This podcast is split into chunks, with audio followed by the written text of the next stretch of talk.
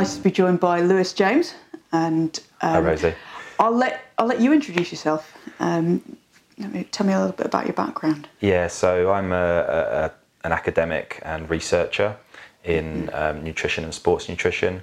Um, I I guess I've got a long history of martial arts kind of training from from childhood, judo, taekwondo, and then and then mixed martial arts, which I think was where we first met, obviously, some yes. time ago now. Yeah. So we've had a lot of conversations over the years, haven't we, yeah. about um, about various aspects of mixed martial arts, nutrition, and weight cutting yeah. and things. And I think, in fact, you're underselling yourself there a little bit because you've got quite a strong background in working with fighters, haven't you? You've worked with a number of reasonably high-profile athletes over the years. Um, yeah. Yeah, I've worked with, with a number of um, a number of MMA athletes. Um, you know, jiu-jitsu and mm-hmm. submission wrestling uh, athletes. Mainly when I was um, when I was training quite heavily with um, with a lot of guys at Leicester Shoot Fighters in and around Leicester and Nottingham. A lot of the old kind of rough house rough house guys that were down down that way. Um, so yeah, whether it was informal or formal advice, there was obviously having a having an expertise in nutrition and training with a group of MMA athletes. You mm-hmm. you invariably end up doing uh, some work with with some of those athletes, yes. and I mean that was where my kind of academic background was. So I did mm-hmm. a, an undergrad degree, a BSc in food science and nutrition um, at mm-hmm. Reading University um, or University of Reading. Then I moved to Loughborough. Mm-hmm. Um, and studied an MSc in sport and exercise nutrition, and I stayed there to do my my PhD, uh, so my doctorate, which um, which was in um, how energy restriction and, and um, water balance and hydration and dehydration interact. Um, some of that was targeted specifically at kind of making weight strategies in, in weight category Fantastic. sports. So basically, you've actually conducted research into some of the strategies that fighters might use as part of their yeah method of making weight. Yeah, exactly. Um, so I think over the yeah. last 13 years now, I mean, mm-hmm. in academia, we, we, mm-hmm. we do studies, we write up the results of studies and we publish those in the journals. And I think I've published, I, I couldn't tell you the exact number, but somewhere between 50 and 60 uh, original kind of research um, studies. Wow, so mm. that's that's quite a big deal, isn't it? Um, when we're talking about uh, sort of people who know their stuff when it comes to. I mean, the reason I want to emphasise this is because I know that in the world of mixed martial artists, there's any number of people who have an opinion about how to make weight, how to cut weight. Um, uh, there, there's lots of advice floating around on the internet, and sometimes it's hard to know the difference between what's good advice and what's not good advice. And sometimes even people who've got quite a big profile and quite a, a name um, they don't necessarily have such a strong academic background in terms of actually having done the research and figured out scientifically what works here. Yeah, so um, this is something that I want to emphasise to people who are listening to this is that you've been there and done that, um, and you've got the, both the practical experience of having worked with fighters, and so you know it from the, the their point of view, but also having actually done the research and the and the science behind it. Um, so that's why um, I wanted to, to get you on to talk about this because I yeah. think it's something that's sorely lacking in uh, in the mixed martial yeah, arts I think, world. I think it's really important and um, recognizing mm. people's qualifications. And mm. nutritionist isn't a recognised term or a yes. or a what's the yeah. right, the protected term, mm. but you, you, can be a registered nutritionist. Mm-hmm. Um, to, to be a registered nutritionist or a registered sport and exercise nutritionist, you have to have a recognised academic qualification in that specific topic. And I think mm-hmm. um, certainly mixed martial arts is one of the sports where it's very prevalent for individuals to be providing nutritional advice, advice mm-hmm. around you know weight loss, recovery from weight loss, mm-hmm. without having those formal qualifications. Um, and I think you know that's a, a, a strong way of ensuring that the person that's providing the mm-hmm. advice at least is giving um, what should be evidence based advice. Yes. Um, but yeah, I, th- I, think you're right. You know, I, I, guess I am in the position of having that, mm. You know, academic background and, you know, the, the, the, the degrees I've taken to mm-hmm. be in the position I'm in, also actively um, kind of researching in areas that are, mm-hmm. you know, most of my areas actually sprung from my interest in kind of weight loss. So the things that I look at, reg- regulation of appetite, the effect of dehydration on physical performance, recovery from dehydration, mm-hmm. those things have all come directly from my interest in, in weight category sports. So my, my research and interest in, in weight category sports and mixed martial arts specifically are kind of really inter, intertwined. Um, but yeah, my personal view is to, to have a really good understanding of, mm-hmm. of how an athlete should prepare physically mm-hmm. or nutritionally. You, you need to have a really strong understanding of the scientific literature because what you're doing is you're taking scientific data and results some of which isn't always fit for purpose in that specific environment but it might be the best evidence we've got for that Yeah. specific question Yeah. but you need to be able to interpret those results Absolutely. in the context of how the data was collected and what it means and if you if you haven't gone through the Mm-hmm. Yeah. process then you don't under, understand that necessarily And I think this is one of the tricky things that we see a lot is that people will they might they might go on Google or some other search engine PubMed and look for a particular study and they'll they'll pull one study out of the whole literature and they'll take that in isolation and they'll use that to, to back up something that they're saying rather than looking at everything else that's out there. And I think that's something that I see a lot going on. Yeah, Um, completely. I think um, mm-hmm. you know, really, e- evidence is always evolving, Yes. and that's what I love about science is that it, it it's con- mm-hmm. continuously evolving. You know, it's Yeah. the same as mixed martial arts, really. Mm-hmm. You know, I think back to when I first started watching Yeah. mixed martial arts, and you had people like Pedro Rizzo, and, and in the early days or the earlier days of the kind of UFC, who would you know tear people apart with leg kicks. Um, and then you know that happens less now because everybody is more well-rounded and you know as Yeah. a sport and as a you know a combat sport it's evolved Yeah. and you know science science is the same science evolves and Mm-hmm. and uh, we're you don't really ever know anything Yes. you only have the current evidence based yeah. and that is generally the, the best guess at what the actual answer Mm-hmm. Yeah. is so science and evidence never really proves anything it Mm-hmm. provides evidence for a specific practice and Mm. Sure, um, yeah. i think yeah you need to have that you know well-rounded understanding of of science and nutrition if you're going to be able to apply it Yeah. to mixed martial arts certainly I mean, something I, I see is that a lot of people can get very dogmatic about something and say this is the one one way to do something and this is this is the truth. Um, and I always look at that and sort of think, uh, yeah well, maybe. I think, I think nowhere Yeah. is that more Yeah. evident than with nutrition. yeah, um, Because you think uh, the, the, the, the nice thing about humans is that we are mm-hmm. so adaptable. Mm. You know, that's how we work as a species. Mm-hmm. We provide a stimulus, mm-hmm. we adapt to that stimulus. You know, and another stimulus, and we'll adapt to that stimulus, and, and you can see that with you know simple kind of exercises. You take somebody who's never you know cycled or, or run before, make them do a load of cycling or running training, and, and very quickly Yes. their uh, kind of abilities to utilize oxygen, Mm-hmm. their you know oxidative capacity, their you know their, their maximal fitness, all of those sort of things will will change pretty rapidly. Yes. You know, same Yeah. with resistance exercise Yeah. Mm-hmm. or strength training. You know, and it's the same with diets. Everyone argues about well, it should be this diet or that diet. You know, the, my view isn't there isn't really a perfect diet if we're just talking about kind of health and general population. Mm-hmm. Yes. And you can look at populations from around the world Mm-hmm. with such different diet qualities. You know, there are populations that pretty much mm-hmm. only consume mm-hmm. consume carbohydrate. You mm. know, there are populations that consume huge amounts of fat and mm-hmm. sometimes huge amounts of saturated fat. You know, various different populations having very different diets with similar health Yeah. kind of you know status with those those individuals mm. very healthy. and sometimes it can be quite hard to actually look at that and sort of say, well, what's the best? Then, because I know I know that there are all sorts of problems with the evidence base when it comes to saying what's the best kind of diet Yeah. out there. It, um, I mean, let's just say a little bit about that while while we're on the topic of general nutrition. Yeah. Um, Yeah, I mean, you- like I say, I, I, my personal view is that there isn't a best diet. Yeah. There's, you know, there's there's many ways to achieve the Mm-hmm. same things with with nutrition. The, for me, the most important elements Mm-hmm. of a diet and a, a kind of an appropriate diet, just for mm-hmm. general health, is Mm-hmm. Yeah. appropriate energy balance, right. um, mm-hmm. and that is the number one mm-hmm. important, you know, Yeah. thing in diet. Having the right amount of energy on a daily basis, and and for me, it always I know we have, pro- at least in you know the Western world, we have problems, you know, huge problems with obesity and metabolic Yes. disease. Yeah. And most metabolic disease is is derived from obesity. So they're they're seen as two separate things, but I struggle to differentiate them in my own mind. You know, if you um, type two diabetes is probably mm-hmm. one of the biggest health concerns that we have.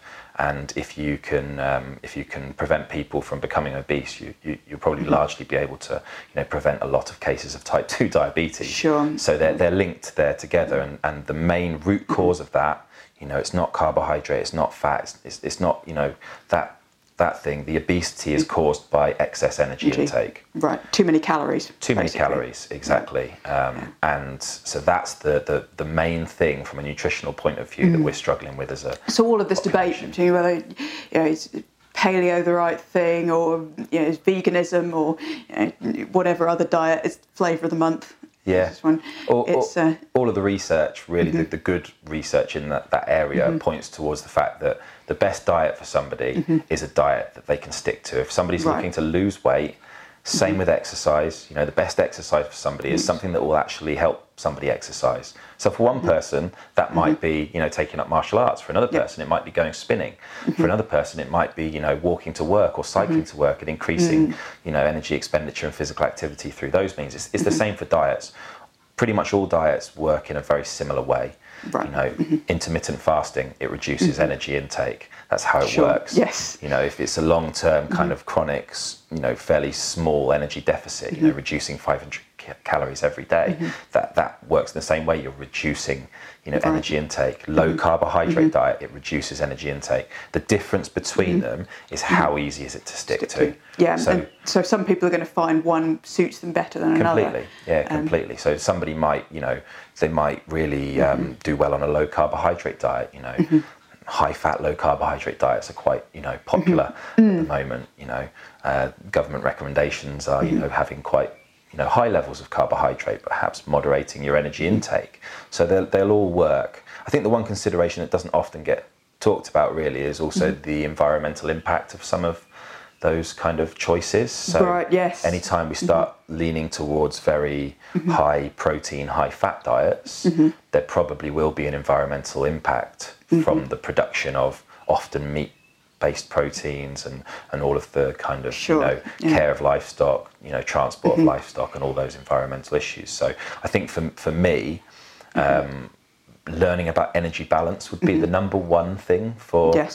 general nutrition and Mm-hmm. I- think we should be teaching it at primary school Mm. you know we should be teaching people how to cook how to Mm-hmm. um, how to use raw food ingredients Mm-hmm. you know if you use food ingredients that have a lower energy density you know so plant foods you know even meats and you know Mm-hmm. you know those sort of products um, you can you can you can moderate people's energy intake Mm-hmm. without actually forcing them to do stuff Excellent. a little bit of physical activity as well at the same time. You have to have to have that because there are benefits of physical Activity, outside of the energy balance Yes. benefits. So you yeah, might absolutely.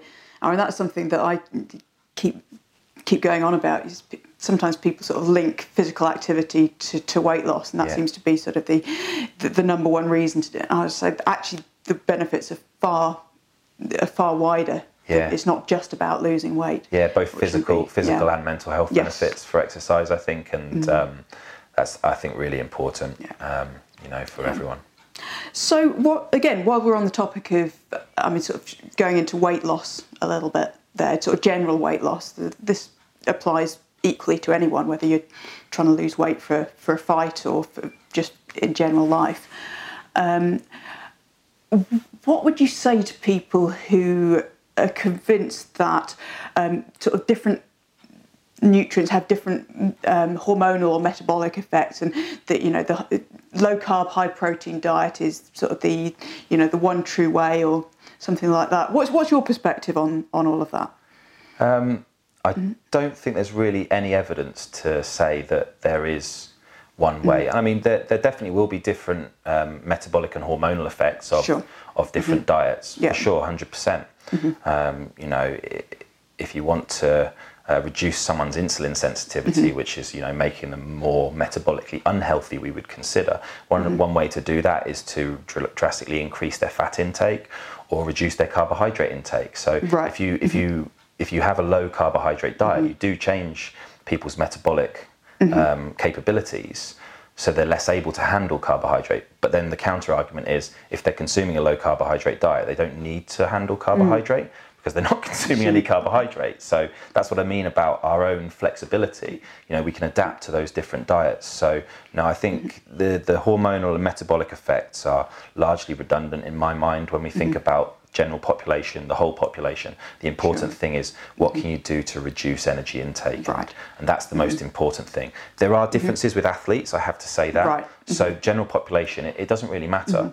It's just get the energy Yeah. deficit there if somebody's trying Right. to lose weight or Yeah. have an appropriate calorie intake if you're Right. trying to mm-hmm. maintain weight.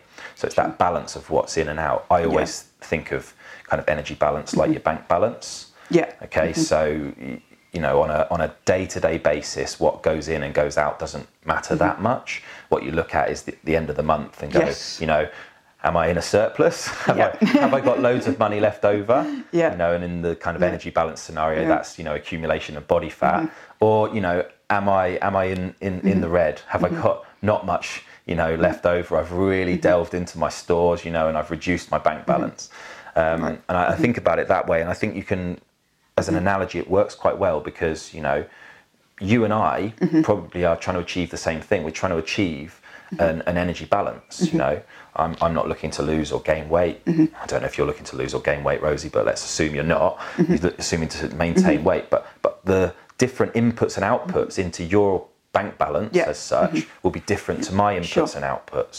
You know so i might mm-hmm. cycle to work every day mm-hmm. and that that gives me a little bit more energy expenditure burning energy you know but then maybe i also you know like a fish and chips on a friday so there's a little bit more coming into my Yeah. bank that way. So how you achieve that overall bank balance doesn't matter. The important thing is Right. are you in are you in balance yeah but from an athlete point of view there Yeah. are differences in my mind So, so let's talk about some of those differences and how things might be different if you're an athlete compared to a regular person. Yeah, so I Um, mean the the the the main one really is, although there's a few, I guess. So being an athlete Mm-hmm. naturally increases your energy expenditure. So the first thing you have to consider is that an athlete will have a higher overall energy intake Mm-hmm. than a non-athlete if you're comparing like for like body size and composition. Mm-hmm. Um, but there are also specific differences in the diet Mm-hmm. that you need to account for in that athlete. So Mm-hmm. the, the first and perhaps most obvious one is um, related to you know an additional need for protein. So Mm-hmm. athletes have a higher protein requirement than non-athletes. That's not normally a problem when I look at athletes' diets. Mm-hmm. So there's not many athletes that are um, ha- having very low protein intakes.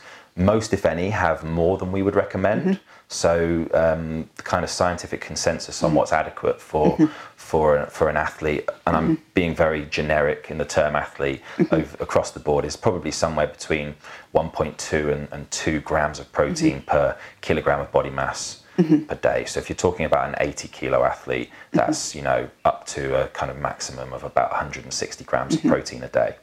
Um, if that same athlete is consuming four meals, let's say in a day, that's an average of about 40 grams of protein per per meal. So it's it's not a, and that's a you know an upper limit. You know, at the lower limit, you're probably more like 30, 30 grams per meal. Um, that's not a difficult amount to achieve in an athlete. Um, so that's the first nutrient to consider. That the second would be mm-hmm. would be carbohydrate, and mm-hmm. for sure, in my view, and in in the view of m- most scientists, at least, the mm-hmm. consensus is that athletes generally have a, a slightly higher carbohydrate requirement compared to non-athletes. Let's talk about why why that might be because I mean again you hear stories of you know, like these ultra endurance athletes who are you know on a super low carb diet and they do really well and everything like that. Why in particular for maybe uh, martial artists or combat sports athletes would carbohydrates Yeah. be particularly relevant? I think the first thing to say there is like you do often hear these stories, and this doesn't apply just to carbohydrates. Mm-hmm. Yeah. This is this is to any dietary Yeah. strategy or any um, training strategy as Yeah. Mm-hmm. well. Okay, you hear these um, anecdotal stories of an athlete who does X, Y, Z, and I think the the important point to raise there is kind of the hierarchy of scientific evidence, and anecdote comes at the very bottom mm. in terms of the quality of that evidence. Um, and as a practitioner working with mm-hmm. athletes, mm-hmm. you need to look a lot higher up the hierarchy to kind of Yeah. like scientific papers, case reports at a kind of very, mm-hmm. you know, lowest level of evidence, all the way up to things like meta-analyses, which take Yeah. loads of scientific studies and pull, pull Yeah. them together and work out what the Yeah. overall. And I suppose with is. an anecdote, it's not even a case report, is it? Because No. you haven't actually verified any of this. Exactly, Um, exactly. So, yeah. But but as we talked about earlier, Mm-hmm. there seem to be so many nutrition Yes. and you know training specialists. Everyone, Mm-hmm. particularly with nutrition, everyone's an expert. You know, and if if somebody has a large you know body of followers Mm-hmm. or something like that on social media, they can you know tweet things like anecdote and it can Mm-hmm. Yeah. it can be taken as gospel Yeah. Mm-hmm. and used by many many athletes. So I think it's important to say that first of all. Yes. Um, Yeah. Mm-hmm. But to, to answer the question, your your requirement for carbohydrate Mm-hmm. will pretty much entirely depend on the intensity and the nature of the Mm-hmm. exercise that you're actually doing as part of your training. So, if, for example, you take a um, you know an ultra endurance athlete, Mm-hmm. the majority of their work is done at a very very low intensity.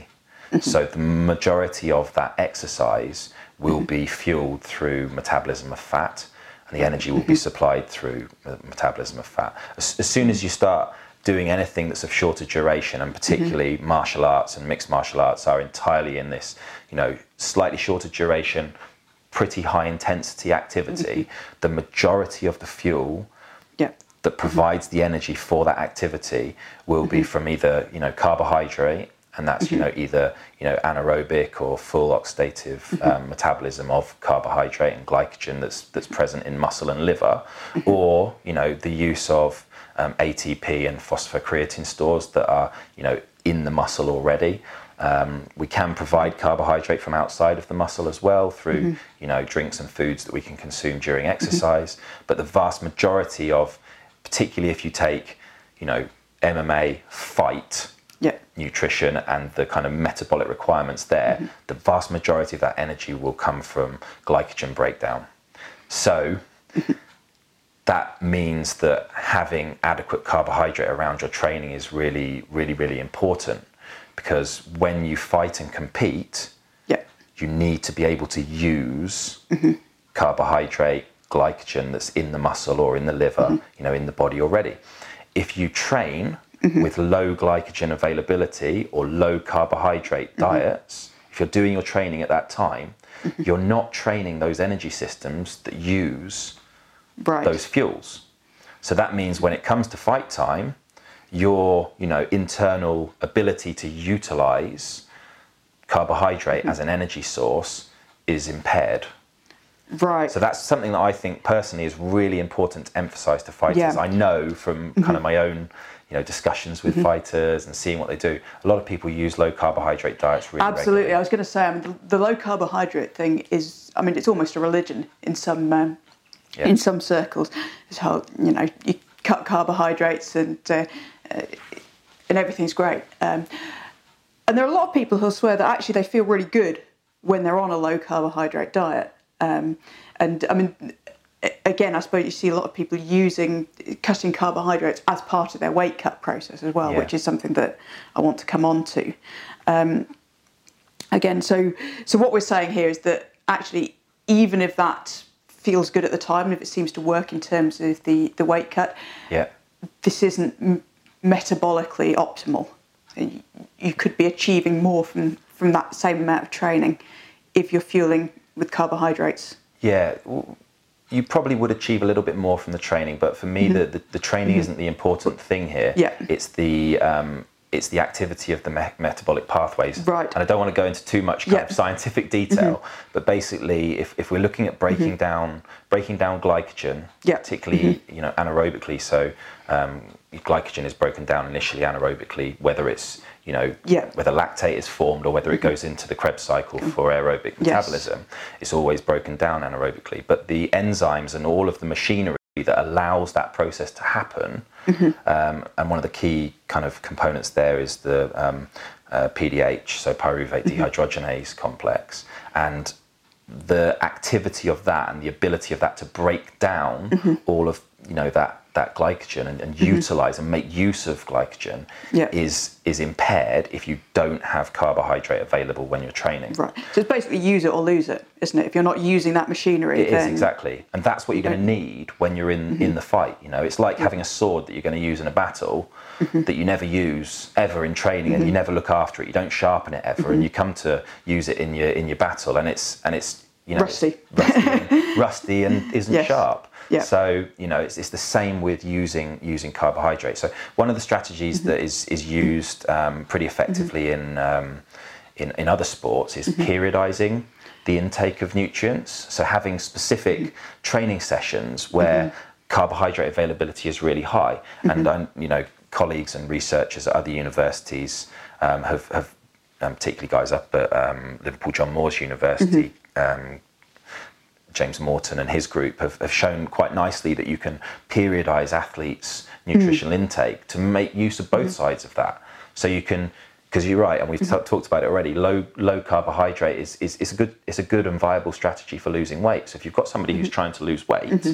Then it's a good strategy to use. But if mm-hmm. they're also not sharpening that tool to be able to use come Yes. fight time, it's a negative. So you're trying to you balance these two different yeah, things, you aren't can you? periodize it so you can Yeah. have sessions, key sessions mm-hmm. that you know where you really need to be um, working mm-hmm. hard. So whether that's you know fight training or you know, Shark Tank training, all the things that guys do, where you need high carbohydrate availability because you're doing that level of activity where it's required, then that that can be used, and you know you can have high carbohydrate availability around those mm-hmm. sessions. In other sessions where you know maybe it's you know you're focused on weight loss and you're doing you know some mm-hmm. long runs or you know mm-hmm. pad work that's not so high intensity to just get a bit of energy expenditure and calorie burn, you can have lower carbohydrate availability around around those sessions. And I know they've used these type of strategies quite well with you know people like cyclists in mm. you know Team Sky. Uh, as it was previously, um, so yeah, they're, they're strategies that are viable. But again, you know, you really need to consider that overall effect of the diet.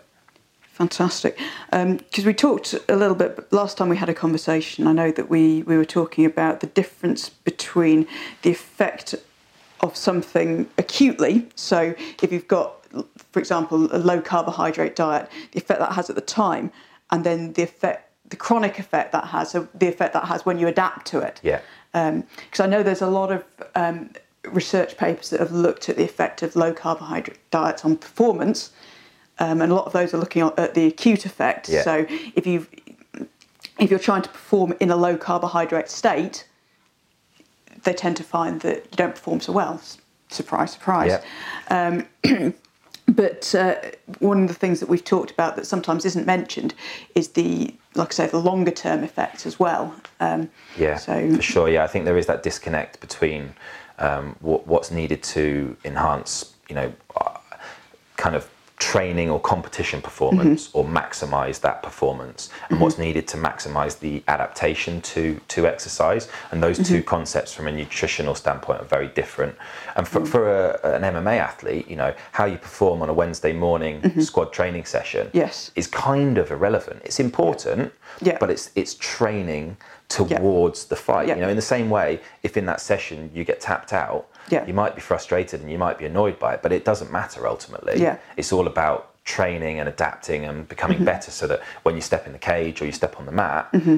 you are in an optimal position. And it's the same with nutrition. It's, it's the Yeah. concept of having a different approach slightly for training mm-hmm. and for competition to maximize both of both of those responses really. Um, but I think whilst we're on the concept of mm. low carbohydrate mm. training, the, the important thing to emphasize is that there are studies that have been done. Mm. And of course, they haven't been done in MMA athletes because there's mm-hmm. hardly any studies in MMA athletes. Mm-hmm. These studies have been done in cyclists. But when they, um, when they put people on a low carbohydrate diet, mm-hmm. and I'm talking about only about a week's worth of low carbohydrate diet, yeah, they become more efficient at utilizing fat, you know, and there are some benefits there. yeah, But even if they give them a day's worth of full carbohydrate intake, you know, really, really high carbohydrate intake to re-synthesize all the muscle and liver glycogen that they, they had before they went on the low carbohydrate diet.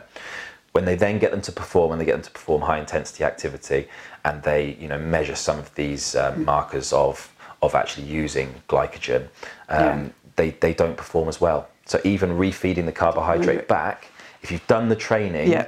without the availability, you don't regain that ability. That's really period. interesting because actually, um, and again, coming into sort of talking about the weight cut process, a lot of athletes will will do exactly that when it comes to a weight cut. They'll have maybe a week of fairly low carbohydrate intake, and um, I mean, why why would athletes do that as part of the weight cut process? Why is Yeah, I mean, it is a Um, logical process, and certainly it's something that I've mm. used in the Yeah. past for mm-hmm. myself and, and for others before. Mm. I think um, it, it you have you have glycogen that's stored in mm-hmm. muscle, and with a well-trained mm-hmm. athlete, that's you know depending on their you know amount of muscle they've got, you, you're probably talking about 500 to 600 grams of glycogen, so half a kilo roughly of, of, of glycogen um, in, in muscle. Mm-hmm. There's then a further, you know, 100, 120 grams probably mm-hmm. in your liver as well. Mm-hmm. Um, now, that glycogen is stored with water, so it's it, it's osmotic, so that means it holds water in the muscle. So when that glycogen is released from muscle, there's no longer an osmotic stimulus to hold that water in the muscle. So some of the water is is released, and I mean, I think the the amount that's released is is you know fairly controversial. There are numbers out there, so people say Right. three grams of water Yeah. for every one gram of glycogen, but It's not as clear cut as that. yeah, they're largely they're largely plucked out of out of the air a little bit. There is some science, but I would say probably that isn't too far off. If you get Mm-hmm. Yeah. Mm-hmm. somebody, I mean, you'll have experienced it as well. If you get somebody to cut out carbohydrate, Yeah. then um, you know they, they do lose probably um, a, a, good amount of. of, of So that's weight. the when somebody starts doing a, a keto diet or something like that. That's Yeah. the weight loss they lose instantly in that first week or so. Yeah, Kinda go- exactly. I mean, some of that will also be from some level of energy deficiency, Mm-hmm. probably changes in in um, kind of electrolyte, sodium, and potassium intake that will- also Right. lose some Yeah. some weight as well that isn't related to substrate. But yeah, a, a large proportion of it, I think, is the glycogen. and associated water, and that's a pretty. Um, it's a mm-hmm. pretty well used Yeah. and um, good method of, of mm-hmm. losing weight for for weigh-in. I think the mm-hmm. interesting thing, and the really interesting thing for me, is that we don't really know much about how easy it is to resynthesize that glycogen. Mm. So That's interesting because I mean, there's a lot. Again, there's a lot of talk about that, and people saying, "Oh, if you just do it like this, everything will be fine." Um, Yeah, well, we take so mm. this is borrowing research from mm-hmm. other areas. Yes. So mm-hmm. weight cutting, or you know, rapid weight loss, as I like mm-hmm. to call it, Yeah. um, is a very kind of specific and niche area of you know sports nutrition and physiology. And um, I think for me, most of what we know about resynthesizing glycogen or building glycogen back up in the muscle Yeah.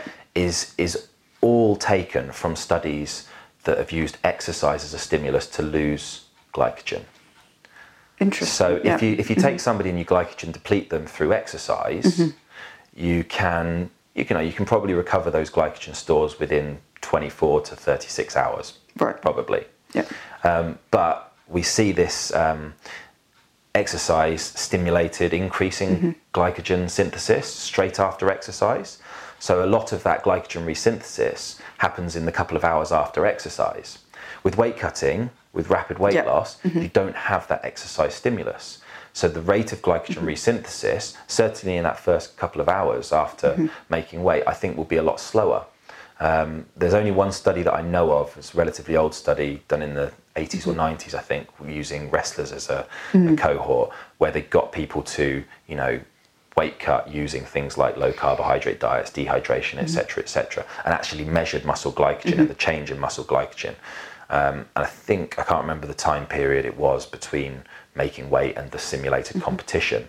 I think it was a, a, day or so, but their muscle glycogen was nowhere near back up to what it was in the start. Interesting. So Yeah. I, I wonder, and I mean that was with them kind of having some of their own, um, you know, practices and, and things like that. So the, the nutrition wasn't optimal, but I wonder how um, how well fighters do actually resynthesize their glycogen because they've gained the weight back doesn't mean they've resynthesized the Yes. the, the, the metabolic Yeah. stores. Um, Excellent. So, I mean, if we're to to talk about what optimal might look like in that case, so in terms of the the carbohydrate element of a, a, a weight cut, how roughly speaking, I know every case is going to be a little bit different, but roughly speaking, how would you advise a fighter um, who's who's looking to?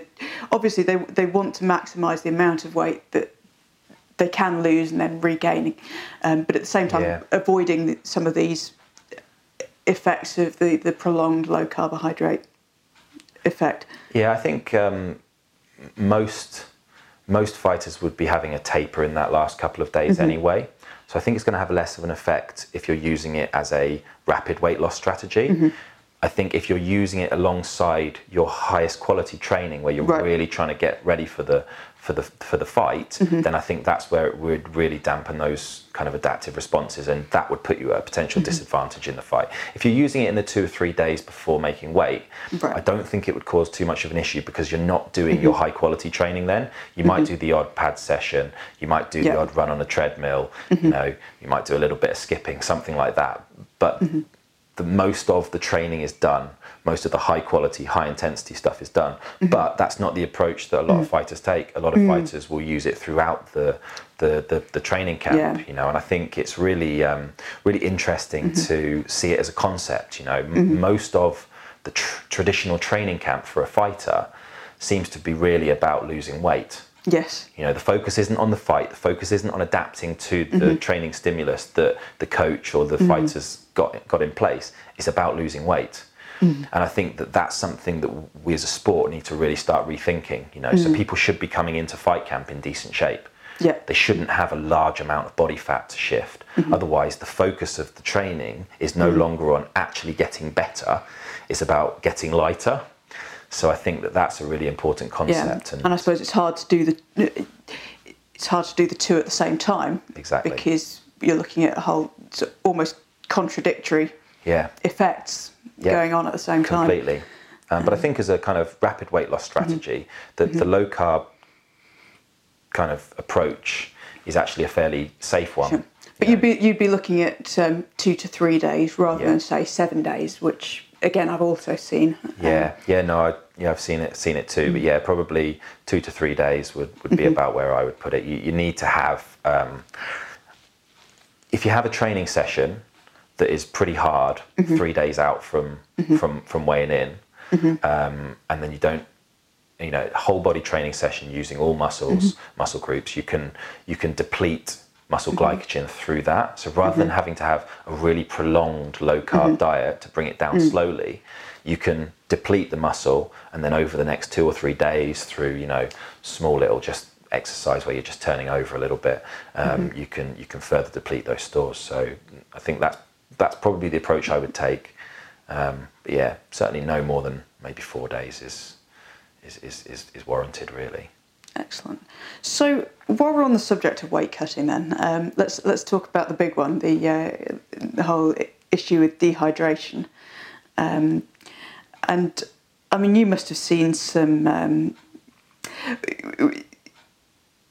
well, uh, so let's put it this way. Let- tell tell me about some of the some of the worst examples you've seen of uh, of how thing how people have got things wrong. Um, Yeah, I mean, I think it, you, you only have to kind of read the news about whatever the latest event is to see when, how people have got it wrong. And Yes. It's pretty much uh, almost. At It's least a- it's the a big- regular least, occurrence, you isn't know, it? UFC, Um, Bellator, you know, those, those those big events. Pretty much, you know, week in mm. week out, there's somebody not Yeah. making weight, or there's somebody being pulled from a fight card because of health mm-hmm. concerns around the making weight process. Um, I think that's as as a, as a sport, that's MMA's mm-hmm. biggest biggest battle, dirtiest Yeah. secret, whatever you want to call it. It's mm. not really much of a secret anymore.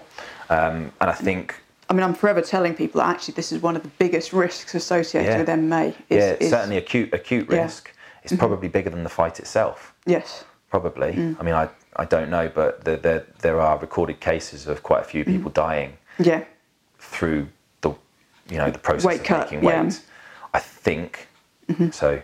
Perhaps someone else can actually get the numbers for Yeah. us. No, I, I know that there have there more have been cases. There are more people that have died cutting weight than there have actually in the cage. Mm. Um, I think. That- I'd have to check, but I, Yeah. I, I, th- I think you're you're probably right there. Um, And we're talking about a sport Yeah. where the, the idea is to render somebody unconscious. yeah. So yeah, Um, that, so that must say something. it's a pretty Um, yeah it's, it's, it's, it's an important issue Mm. to really um, discuss and think about and um, m- most of the most of the dangers of cutting Mm-hmm. weight are as you said associated with dehydration and also heat exposure right. um, I, I don't know what the answer to the problem is Mm-hmm. in all honesty Rosie we um, we did a, a as a student I was working with at um, Leeds Beckett University, Mm-hmm. um, Matthew Hillier, who's also he's an MMA um, amateur MMA athlete, and um, he, as part of his masters, wanted to Mm-hmm. do some research into you know weight cutting and practices and prevalence and magnitude and those sort of Mm. things. And we've just published a paper recently, and there was some 300 odd MMA Mm-hmm. athletes, amateur, Mm. professional, male, female. Um, and, and if you look at the real extremes of how Mm-hmm. much weight people lose, you know, people are losing up to 20% of body weight. Mm. And, you know, I've, I've heard interviews with other fighters or, you know, practitioners where they've almost kind of um, really kind of, sh- you know, been showing off about how much they actually lose. Um, yes. But I think we should be going in the opposite direction. We should Mm-hmm. be trying to figure out ways that we can level the playing field without having people, you know, lose Mm-hmm. drastic amounts of weight. Because the really, I think, interesting thing, and I spend a lot of time, you know, with scientists and people working in, you know, a whole Mm-hmm. host of other different sports, and to them, it's just a completely foreign con- concept.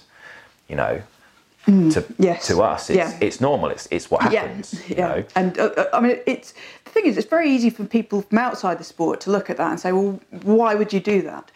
And I mean, I've seen a lot of people. Perhaps they understand the science, the nutrition, and everything like that. They maybe don't understand the sports well, and the initial knee-jerk reaction is, "Well, don't cut weight. Yeah. You know, don't just fight at your natural weight. It's better for you." Um, but then you point out, well, actually, fighting people who may turn up on fight night 20 pounds heavier than you are, Yep. that's not particularly good for your health either. Yep. Um, so Yeah. there's got to be a balance here. So that hasn't there? to be a Yeah. rule. That has to be Yeah. Mm. a rule. A rule change, and there has to um, has to be a way of Yes. Mm. regulating things such that because if if if somebody is fighting someone Mm-hmm. else, if their opponent doesn't cut weight. And they don't cut weight, Mm-hmm. Yeah. then they're at the Yeah. same place. Everyone's better off if, nobody does Yeah. it. If everybody cuts 10% of their body weight, then everybody needs to cut 10% of their body weight to do that. Yeah. So looking at um, rule changes to try and really enforce that. Mm-hmm. and that has to be the promotions. So if you look at um, One FC Yes. and their. Mm-hmm. kind of rule changes around around making weight, that, that seems to have helped quite a lot in, in that promotion. Mm. But it's a big, big time and money Mm-hmm. commitment from the promotion to actually do that. Also, you've got to think of it the other way. You know, if somebody doesn't adhere to those rules, they have to be cut from the card. Yeah. But that doesn't happen Happen- Yeah. because it's in everybody's interest for the fight to take place. Mm-hmm. If I'm fighting somebody who hasn't made weight, Mm-hmm. if I don't fight them, I don't get paid in a lot of Yeah. cases. You know, so the fighter who is um, accepting fighting somebody that's Yeah. Mm-hmm. probably a lot heavier than them Yes. is financially motivated to, To do to, to do that. The organisation, who will make money from tickets and pay per views potentially on the basis of that person being on or off the card, Mm-hmm. is also Mm. financially motivated to actually have that person on the card. Mm. So it's a really difficult, sticky position. Yeah. Um, and of course, the problem is fighters then know that going going into a weight, so they say, well, I'll probably get to fight anyway. If I, if I miss weight by a bit, yeah, it might cost me some money, Yeah. but I'll probably get to fight anyway. Yeah. Um, and obviously, when you win, most of the fans don't care. Yeah. So, yeah, and I um, think um, you know, that, that like you say, there is there is, I think, at least with mixed martial arts, anything where you have to carry the other person's body weight, I Mm. Think there is uh, there is generally an advantage to being Sure. being heavier. Yeah. You know, I remember um, working with one athlete and um, he was fighting in Poland, and Mm. um, I think he was fighting at was either welterweight or seventy five kilos. It might have been a catch weight, and he and he fought a guy who didn't he didn't cut any weight. Yeah. And so he was a good 8 to ten kilos heavier Mm-hmm. Yeah. because the guy was actually in Yeah. below the weight, and it was it was like watching a, um, a, man against a child. Yeah. You know, in terms of how the fight progressed. That's not going to happen in every case. You know, Sure. it depends on somebody's tactics. That's. Um, and in some sports, it'll be less. You know, so boxing probably it's less of an issue. Mm-hmm. You know, you can you can have a bit of a weight difference. You know, because there are other ways of other tactics of you know Mm-hmm. fighting. But as soon as you have to carry somebody else's body weight, then their body weight is relevant. Mm. Um, so yeah, I think it's a it's a wholesale change of um, people's thinking on that and something that needs regulating. Sure. So you'd favour rules like the ones introduced by by One FC? Do you think? I think so, yeah, and I think Mm-hmm. um, certainly the what I would like to see is the UFC and the you know performance institutes that are you know springing up Mm-hmm. Yeah. Mm-hmm. in various different continents. I think there's one in China now, um, and there's uh, I know a, a, a researcher who's researched in the area of um, kind of weight category sports. He's a BJJ athlete. Mm-hmm. Um, he, he's actually working there now in I think Shanghai. Yeah. Okay. Um, so they're starting one up there, I believe. And um, you know, so there's there's a number of different Yeah. PIs, and I think the UFC could really use those to, you know, increase knowledge Yeah. and scientific evidence in in combat sports, but also to try and instigate ways of regulating these things. So, uh, and I think the bigger organisations, have- you know, I think they, they've almost got uh, a responsibility to try and do those. If it's a small level show, Yeah. it's going to be virtually impossible to do. Yeah. Um, but the big level shows could really lead the way. But I think and yeah, you, and you also see a lot of the the fighters on the smaller shows who are saying things like, "Well, you've got to get good at weight cutting because if you ever make it to the big shows, then you'll have to you have to do it." So it's almost like people are more inclined to, to weight cut on the smaller shows because it's the done thing. Yeah, It's uh, exactly. And I think so. If if you have if if you have that you know leading shows and you know Mm-hmm. Yeah. Mm-hmm. leading kind of you know promotions who are having these regulations in place, then that should hopefully trickle down to the others where they can't necessarily regulate regulate so much. Um, there have been a couple of uh, potential solutions to this that that some that often get proposed, and there's a, a, a couple of persistent things that come up. Um, I mean, one is the question of same day weigh-ins, and every time this question comes up, somebody will say, "Well, why don't they just weigh the fighters on their way to the to the cage?" Um, what do you reckon about that? I reckon that's uh, probably as dangerous, or if not more dangerous, because if you if you only weigh somebody on the day of the of the fight, then if that person is really motivated to you know lose a lot of weight, drastic mm-hmm. tactics, you know lots of dehydration, lots of heat exposure, mm-hmm. a they have the same issues mm-hmm. when they're actually making weight Yeah. as before. So you haven't fixed that problem. Yeah. They still have the health complications associated with you know you know heat illness and and dehydration. Um, but then they also have the added risk of probably going into the fight with those same levels of deficit. I suppose the argument is that there's less of an incentive because the dehydration would have more of an effect on your performance Yeah. because you haven't got ch- time to recover from it.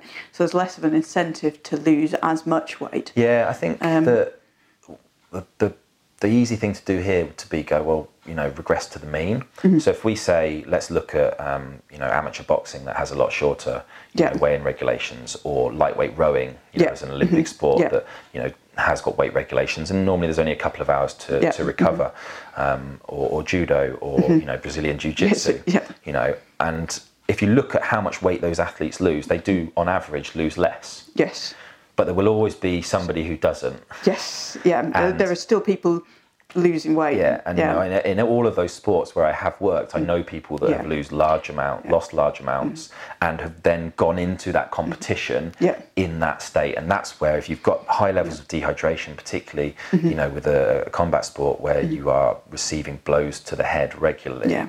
you know that there are potential there are potential implications. And I of that. suppose even with the best will in the world, you can plan your diet perfectly, but if it doesn't quite go to plan, then you wake up heavy on the day of the fight. And there's, you know, if there's a title on the line, you're still going to get in the sauna. Yeah, So exactly. I think exactly. it's yeah, I think we're probably we're not worried about people that are a half a kilo, a kilo out here or there. Yeah. You know, we're we're we're probably you know people that are north of losing ten percent of their body weight. Yes. And Yeah. haven't used appropriate techniques to do that. So there are Yeah. ways of losing body weight that don't necessarily draw on those stores that are more dangerous. So we talked about Mm-hmm. Yeah. carbohydrate. Yeah. There isn't really a health concern to Yes. cutting carbohydrate out for a couple of days. You might not perform so well in the fight if you can't resynthesize all that. Yep. But you're probably not going to, you know, have really severe health consequences Mm-hmm. of, of doing that. Same with, um, you know, using certain nutritional strategies to perhaps Mm-hmm. empty out the GI tract and ensure that you, you don't you don't have anything, you know, clogging you up. You Mm-hmm. can probably use it, lose a, a couple of kilos or a kilo or so just just through those sort of Mm. methods. Um, you know, I've heard of fighters in the past, this is quite a while back, uh, even kind of getting colonic irrigation before, before going into like weigh-ins, you know, haircuts, things like that, you know, the, the drastic things. And then there's the, the dangerous things you hear about, like, you know, bloodletting or going and giving blood Oh, before weigh-ins. So, you know, there's, there's different levels of Yes. techniques. And I think Mm-hmm. tactics that revolve around, you know, losing mm-hmm. carbohydrate and associated mm-hmm. water that's not having a role in, in kind of water balance really, uh, and, and losing, you know, GI tract stores, you know, um, that sort of stuff. You, you haven't got so much risk there. Yeah. It, it's the guys that are using large amounts of heat exposure and dehydration that are, are, are potentially going to come a cropper. Right. Um, water loading. Um, so the strategy where people drink large amounts of water for several days and then cut cut it out. Um, what do you, what do you think about that? Does it work? Is it a good idea? Is it? it there's a, there are a couple of studies out there now um, that have uh, kind of published data. One specifically in weight category sports, and it does seem to offer a small benefit. The study that I know of that um, that that did it um, is by a, a guy called um, Reid Reale. Um, he's an Australian scientist who's now working in a performance institute, I believe.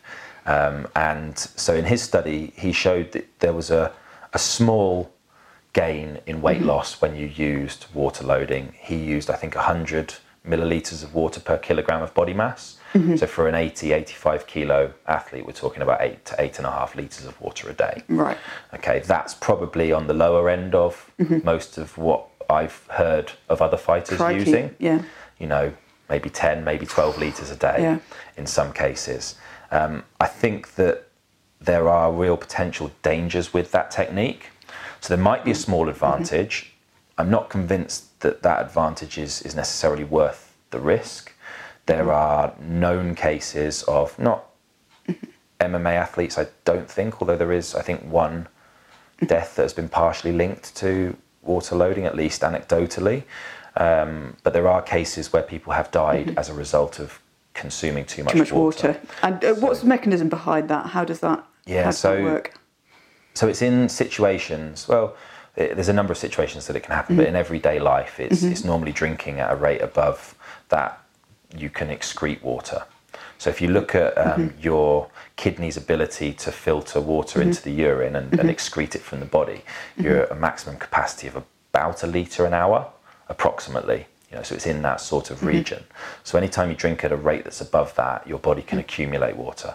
If you consume too much water, what, what you do is is the water goes into your blood, it dilutes the concentration of your blood, and that leads to movement of water from the blood into all the cells of your body. So it can move into your muscle mm-hmm. cells, it can move into organs. That generally isn't a problem, you know. Mm-hmm. So if loads of water moves into your biceps, for example, you know, there's plenty of room for it to expand. But one of the intracellular environments it moves into is, is your brain.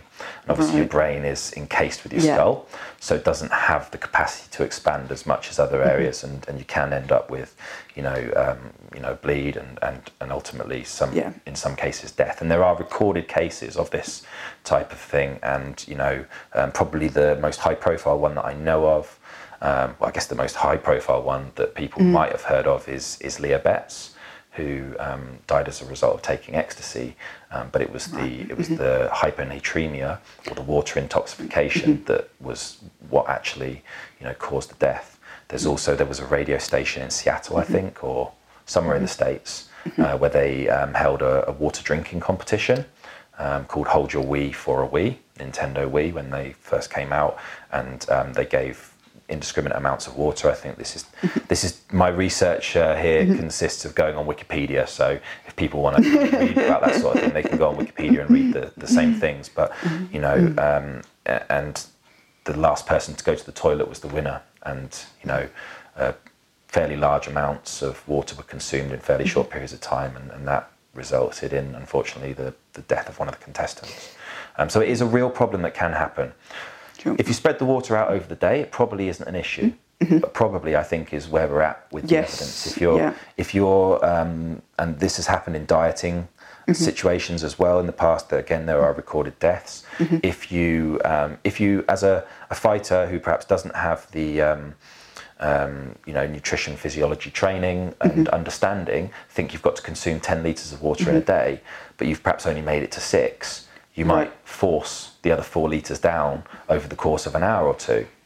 Ouch. Yes. That's a situation where you can't excrete that water. Yeah. You can't produce the urine to get rid of it. A large proportion of mm-hmm. it will stay in your body and will be moved into mm-hmm. cells and also the brain. And that's probably mm-hmm. the situation where, where people are, are, at, are at risk.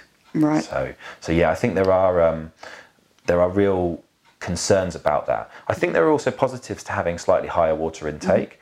So things like um, reductions in appetite. Yeah. Um, And you know there, there probably is some increase in energy expenditure, um, but I think having a higher water intake and water loading are two, Two different are two things, sure. for me. And I, I think I, I would sit more on the side of a higher water intake, but not you know really pushing people to load water because I think again we're not talking about somebody who's got uh, you know a, a, a well qualified practitioner working with them. We're talking about somebody who has got nobody working with them, reads something on the internet Mm-hmm. and does something that potentially you know can have a real you know dangerous effect on their own health.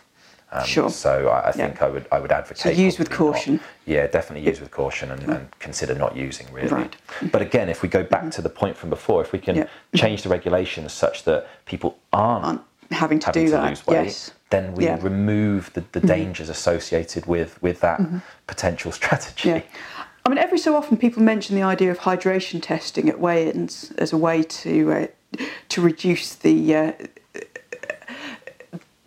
uh, or to, to try and encourage fighters not to not to weight cut. You know, if they know they're going to be hydration tested, and there's either you know a financial penalty if they miss, or in extreme circumstances they're disqualified. Um, Yeah. how feasible is that? So when, when people talk about hydration testing, generally what they mean is taking a urine sample, looking looking at the Mm-hmm. Concentration of that that urine, and and you know anyone who's been an athlete in any way will know that the colour of their urine changes Mm-hmm. on the basis of their hydration status. So, but that relationship isn't perfect. Mm-hmm. So you, you could produce a very dilute urine sample, Mm-hmm. something that's very clear, but still be very Mm-hmm. dehydrated um, your urine is basically a signal of, of what's going into your mouth in terms of water and fluids. Mm-hmm. So if you're very dehydrated and then you can, let's say you're, you've lost four kilos of, of water, but you mm-hmm. then consume one and a half litres of water mm-hmm. very, very quickly, you know, in the course of 10 minutes, let's say, which you could feasibly do. Um, some people, anyway, most would need a little bit longer. You would mm-hmm. then produce a very dilute urine sample, mm-hmm. but that's because you've just consumed lots of water. The- The, change in kidney function means that you will produce a, a, a very dilute urine sample that would pass your hydration test, mm-hmm. but wouldn't necessarily detect the dehydration that is pres- present. So for me, probably the only way of doing it is combining that hydration testing with body mass measurements. Right. And not body mass measurements on one day. We're talking over three or four days, I think. Right. You know, multiple times and needing to be within a certain percentage of that that required weight. Yeah. Um, that that would be the probably the most difficult one to to to cheat almost. Um, Right. Because you'd be requiring somebody to have lost a large amount of weight and stay there for a long period of time whilst passing all these other tests. The other one that has been used in, uh, I don't know whether it's really relevant for MMA, is, is, is one that's been used in wrestling in the States, where they, at the beginning of a season, do a kind of minimum weight assessment. And that involves a whole process of saying what's the lowest weight that this person can, can fight at or compete at for that year. And that might be a strategy with, with MMA athletes. You know, maybe to, to get the license, they have to do, you know, a, a well kind of um, designed and robust um, weight check to see where they should be actually competing. Um, that that could be an option, and then you get assigned a weight category on the basis of that almost. Yeah. So overall, then, I mean, to, to, to sum up this bit of our conversation, um, given that we're working with the the system that we've got at the moment and the rules that we've got. How would you advise athletes as to how, how best to, to balance all those different considerations? Um, so, I mean, in a nutshell, if you're to sum up, what what would your strategy look like? Um, yeah, it's really difficult to have a one size fits all strategy. I think absolutely, absolutely. Um, it, will depend on it'll depend on the individual mm-hmm. athlete, the the, mm-hmm. the, various motivations for them to do various different things. But I think at, at every conversation, mm-hmm. I'd be trying to encourage um, all athletes not to lose that that weight. If mm-hmm. they are going to do it, then mm-hmm. um, you know, working with people who who have the mm-hmm. appropriate training in nutrition and um, and, and and health uh, related you know mm-hmm. aspects mm-hmm. of, of the sport and experience of using those type of yeah. techniques uh, to be able to, to do that if, if you know and there's there's probably a few and I have this real quandary within myself mm-hmm. you know so I I do have quite a lot of knowledge on the topic mm-hmm. so I probably you know could help quite a lot of people you know I could mm-hmm. help devise safer ways of mm-hmm. losing losing weight but still there's always going to be a slight risk, risk. so as a, yeah. as a practitioner yeah. as a scientist uh, and and as a you know you know from a human perspective it's mm-hmm. it's not necessarily the the, mm-hmm. the most efficacious thing to do so i've got this kind of yeah this, it's difficult isn't it because on the one hand the people most qualified to to give advice are probably the least likely to want to do that yeah um, yeah but, yeah uh, and i think you know there's there's probably a few things that you can you can stick mm-hmm. to that would be relatively healthy you know so. Um, the, the, the first thing to think about is that any time that somebody's using a sauna or a bath, mm-hmm. someone else needs to be with them. Mm-hmm. You know, um, it would be nice if you could work out some way of measuring their body temperature because mm-hmm. a lot of the problems that we see in you know recorded cases of deaths with, yeah. with weight loss are mm-hmm. related to temperature. Yeah.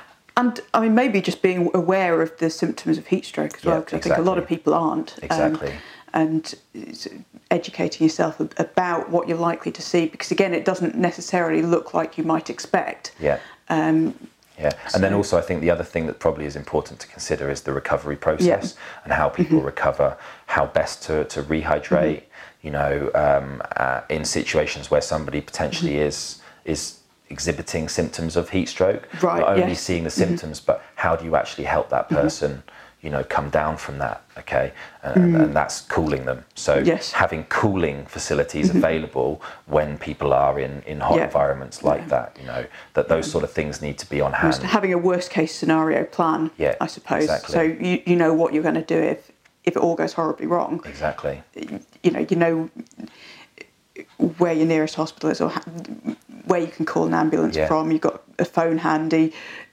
all of those things you know how to and I mean, I think with most cases, and this is what we saw in the, the, the, paper that we, we published recently, we, you know, most people aren't losing mm-hmm. drastic yeah. amounts. Yeah. You know, I think the average weight loss in the week before the mm. fight for kind of male athletes was mm. something like six to eight percent of body weight. Right. Which isn't a huge, huge amount when you consider that some of that will come from, yeah. you know, glycogen stores mm-hmm. and associated water. Yeah. There'll be other losses related to energy restriction, mm-hmm. which a lot of people use, dramatic energy restriction. So mm-hmm. probably four percent of body weight by mm-hmm. dehydration, mm-hmm. which which isn't dissimilar to what you see people at when they've run a marathon. Mm. You know, there are people that run marathons mm-hmm. that are ten percent dehydrated. Right. Um, you know, and again, mm-hmm. there's evidence in the literature for that. You know, mm-hmm. Haile Gebrselassie when he ran the Dubai Marathon, I mm-hmm. think in 2009, there's there's data on his body weight before and after. You know, and he lost I think ten percent of his body weight over the course of a marathon. So. Wow um, you know, there are runners and other mm-hmm. athletes that yeah. are experiencing these levels of dehydration yeah. that are, you know, less dangerous. Mm-hmm. They'll probably affect performance, but they're less mm-hmm. they're less dangerous. Um, mm-hmm. so if, if we've got people in those regions, then it's it's not too mm-hmm. much of an issue. But what we do need to consider with those people is how do they recover right. after after yes. that that weigh in, and yeah. how do we go about that process best? And I think that's where a lot of the focus could be.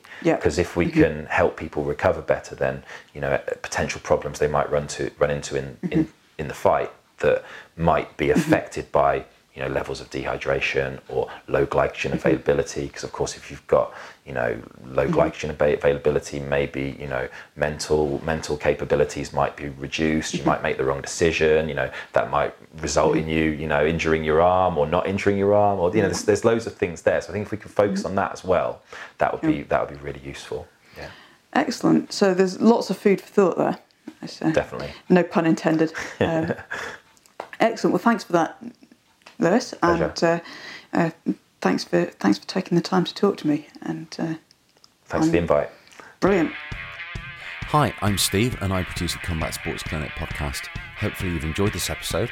If so, you should head over to our website at www.combatsportsclinic.net and sign up to our free newsletter. It will keep you up to date with our latest content releases and other news about Rosie and the athletes she's working with. We also share any offers and discounts with our mailing list first, so it pays to sign up. Thanks for listening, and we'll speak to you again soon.